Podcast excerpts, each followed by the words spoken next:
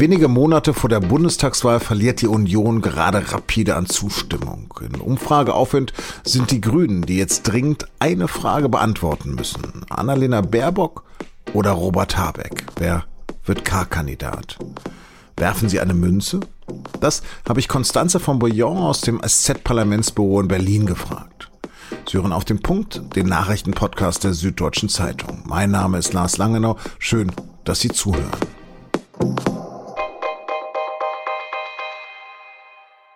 Verzeihen Sie mir meine Albernheit, aber ich muss diese Folge mal etwas anders anfangen. Beim heutigen Thema musste ich nämlich andauernd an diesen Schrott- oder Trashfilm von 1986 denken.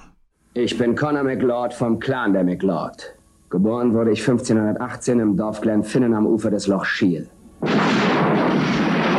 Highlander. Es kann nur einen geben. Kennen Sie den, den Highlander? Zumindest den Untertitel fand ich passend, auch wenn Sie denken mögen, was hat der denn für einen Clown gefrühstückt? Auch müsste es für meinen Fall jetzt konkreterweise heißen, es kann nur eine oder einen geben. Denn hier geht es nicht um den fiktiven Schotten Conor McLeod und seinen Gegenspieler, einen irren Zwei-Meter-Mann aus der Vergangenheit, sondern um den ganz realen Robert Habeck, 51 aus Lübeck, Doktor der Philosophie und Annalena Baerbock, 40 aus Hannover, Politikwissenschaftlerin und Völkerrechtlerin. Es kann nur einen oder eine geben also, und zwar bei der Entscheidung, wer von den beiden nun K-Kandidat oder K-Kandidatin der Grünen wird.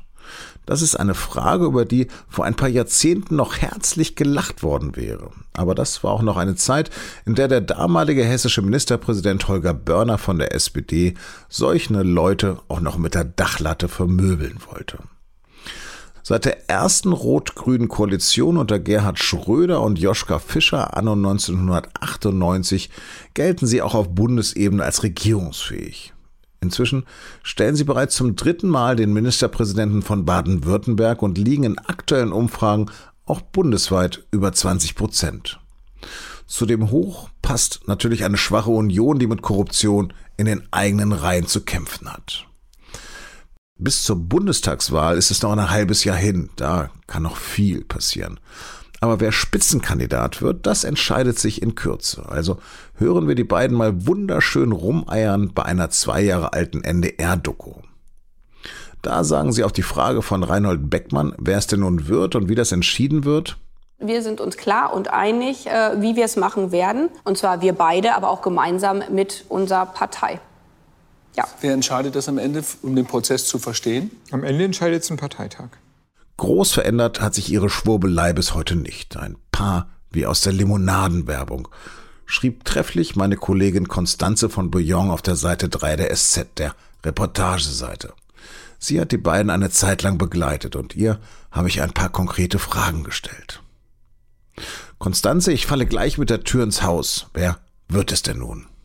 Ja, wenn ich das sagen könnte, ich habe keine Ahnung. Das werden die beiden bis zuletzt nicht verraten, nehme ich an. Ja, aber wie ist denn das Auswahlverfahren? Nach welchen Kriterien werden sich die Grünen denn entscheiden? Also die beiden haben beschlossen, dass sie das nicht auf irgendeinem Parteitag zur Abstimmung geben, stellen wollen oder irgendeine Kampfabstimmung wollen, weil das äh, natürlich äußerst hässlich wäre, wenn sich die Leute dann entscheiden müssen, für wen, wen mag ich lieber, Robert Habeck oder Annalena Baerbock. Deshalb wollen die das zu zweit beschließen, irgendwann zwischen Ostern und Pfingsten. Und ich könnte mir vorstellen, dass das relativ bald nach Ostern passiert. Also gütlich könnte ich mir jetzt zum einen vorstellen, dass man eine Münze wirft oder aber guckt man ganz genau, wer von den beiden hat die größeren Chancen.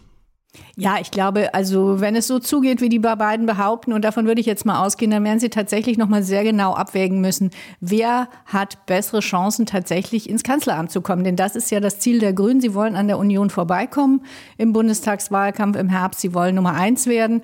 Alles andere wird dem sozusagen untergeordnet. Auch die Frauenfrage. Denn nach der Satzung hätte ja Annalena Baerbock eigentlich in jedem Fall den ersten Zugriff, weil das bei den Grünen so ist. Da dürfen die Frauen bei wichtigen Posten in der Regel zuerst wählen. Würdest du denn jetzt auf jemanden 10 Euro wetten?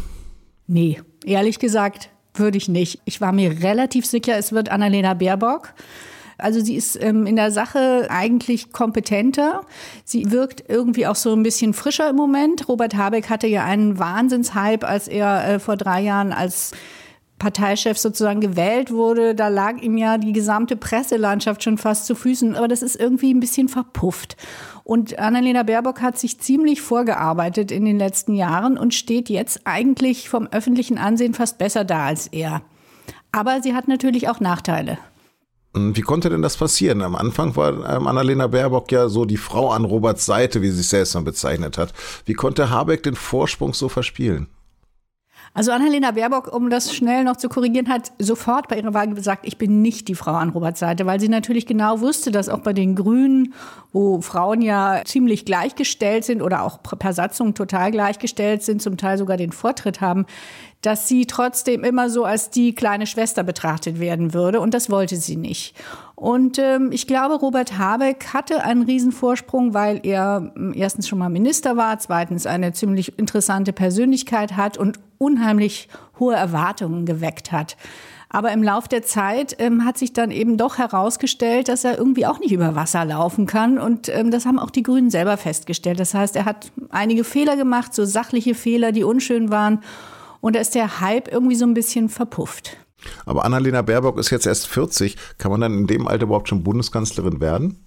Klar kann man Bundeskanzlerin werden mit 40. Das ist nicht das Problem. Ich glaube, was ihr als, als Erschwernis in den Weg gelegt wird, ist eher, dass sie noch nie Ministerin war. Also, dass sie keine Regierungserfahrung hat. Die hat Habeck immerhin allerdings auch nur ein paar Jahre, also war Umweltminister in Schleswig-Holstein. Das ist jetzt nicht das allerwichtigste und größte Bundesland und auch nicht der allerwichtigste Posten, aber er hat exekutive Erfahrung, die hat sie nicht wenn man ein bisschen darauf guckt, die Grünen wollen ja nicht nur von ihren eigenen bisherigen Anhängern gewählt werden, die wollen ja auch von Leuten, so ehemaligen Merkel-Anhängern, vielleicht im konservativen Lager gewählt werden, von zum Teil FDP-Wählerinnen und Wählern. Also die versuchen ja ihren Radius auszuweiten. Da muss man natürlich auch drauf gucken, wer kommt in anderen Milieus gut an, nicht nur im eigenen.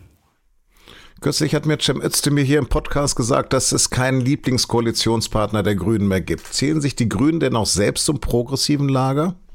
Also ich denke aus Ihrer eigenen Sicht unbedingt. Ähm, Sie fühlen sich ja als sozusagen der Anführer der, des progressiven Lagers und zählen die Union eigentlich nicht mehr dazu oder mit Sicherheit nicht, die FDP nur zum Teil, ähm, auch die SPD. Ich glaube, Sie selbst ähm, sehen sich da sehr sehr wohl so und wollen ja auch Bündnispartei sein, also aus anderen Parteien sozusagen diejenigen auf ihre Seite bringen, die sie auch als progressiv betrachten. Ist ja noch ein halbes Jahr hin bis zur Bundestagswahl, aber was könnte den Grünen denn noch helfen, dass sie diesen Vorsprung halten können gerade? Naja, also ganz entscheidend ist da natürlich die ähm, Rolle der äh, Union, die ja jetzt wahnsinnig eingebrochen ist. Zum einen durch die nicht wirklich gelungene Pandemiebekämpfung und zum anderen durch diese ganzen Korruptionsvorwürfe, die ja auch noch nicht abgerissen sind. Also ich glaube, die Autorität und das Ansehen der Union hat extrem gelitten. Für mich ehrlich gesagt auch unerwartet. Also ich hätte nicht gedacht, dass die dermaßen einbrechen können in Umfragen, denn die lagen ja weit für den Grünen. Und ich hätte vor wenigen Wochen wahrscheinlich noch gesagt, ähm, die Grünen haben überhaupt keine Chance, an der Union im Bundestagswahlkampf wirklich vorbeizukommen. Ich sehe das inzwischen anders. Wir sind ja beides keine Propheten, aber was könnte denn den Grünen noch den Weg in, das nächste, in die nächste Bundesregierung versperren? Wenn sie eigene Fehler machen, wenn sie sich hinstellen und ähm, wieder die Pendlerpauschale nicht richtig erklären können oder wenn sie sachliche Fehler machen, wenn die Union ähm, sich wieder berappelt, auch das könnte durchaus sein. Ich meine, es ist noch ein halbes Jahr hin bis, zum, bis zur Wahl oder über ein halbes Jahr. Dann könnten die Grünen diesen Vorsprung, den sie jetzt, also sie haben jetzt noch keinen Vorsprung vor der Union, aber sie haben sie ja mehr oder weniger eingeholt, bis auf wenige Prozentpunkte, durchaus auch wieder verlieren. Und ich glaube, das wissen sie auch. Wer könnte denn gefährlicher werden, Laschet oder Söder? Schwer zu sagen. Ich glaube im Moment, dass Ihnen Söder gefährlicher werden würde, weil Söder zum einen, ähm, wenn es denn wird, ähm, was ja nicht besonders wahrscheinlich ist, glaube ich. Aber wenn es wird, ähm, zum einen deckt Söder auch diese ganzen Klimathemen mit ab neuerdings. Der hat sich ja jetzt zum großen neuen Klimafürsten selbst ernannt, was er früher völlig ähm, unbeachtet gelassen hat. Also er nimmt den Grünen eigentlich, versucht den Themen wegzunehmen, sie sozusagen überflüssig zu machen.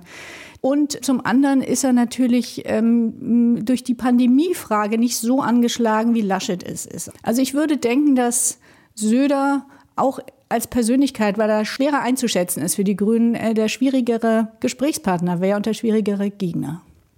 Mal weg von den Personen. Was hat dich im kürzlich vorgestellten grünen Wahlprogramm überrascht?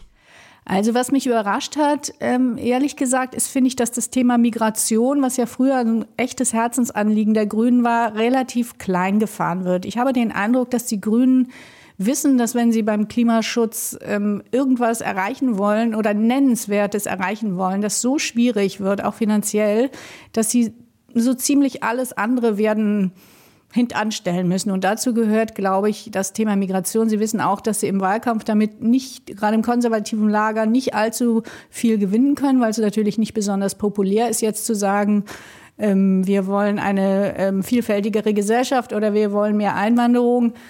Also ich habe den Eindruck, stellen Sie hinten an.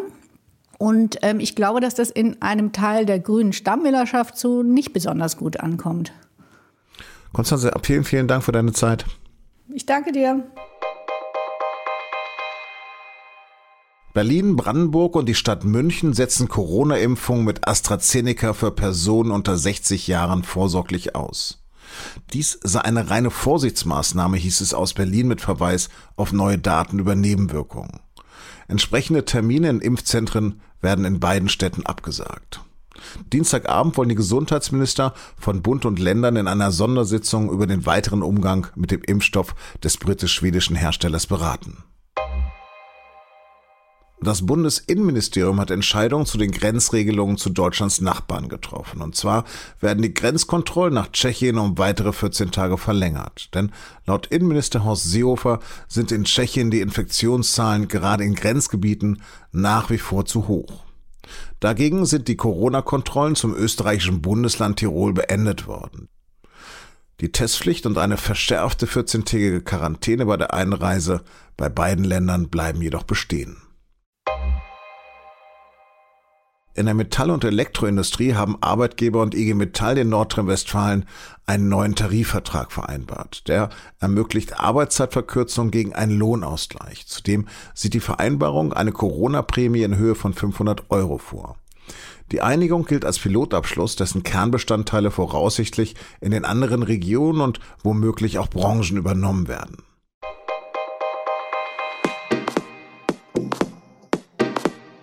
Gerade hat die WHO einen Bericht veröffentlicht, nachdem sie in China nach dem Ursprung des Coronavirus gesucht hat. Neben Fledermäusen sind nun auch Schuppentiere als Wirte im Fokus der Wissenschaftler. Auch schließen die Experten nicht aus, dass das Virus bereits früher schon zirkulierte, also schon vor seiner Entdeckung im Dezember in Wuhan. Jedenfalls schließen sie ein ominöses Labor aus. Meine Kollegen aus der Wissenschaft haben sich den Bericht nochmal genauer angeschaut. Ihren Text finden Sie in der SZ am Mittwoch oder mit einem Digitalabo bereits heute ab 19 Uhr bei sz.de. Das war auf dem Punkt. Redaktionsschluss war 16 Uhr. Danke fürs Zuhören und bleiben Sie uns gewogen.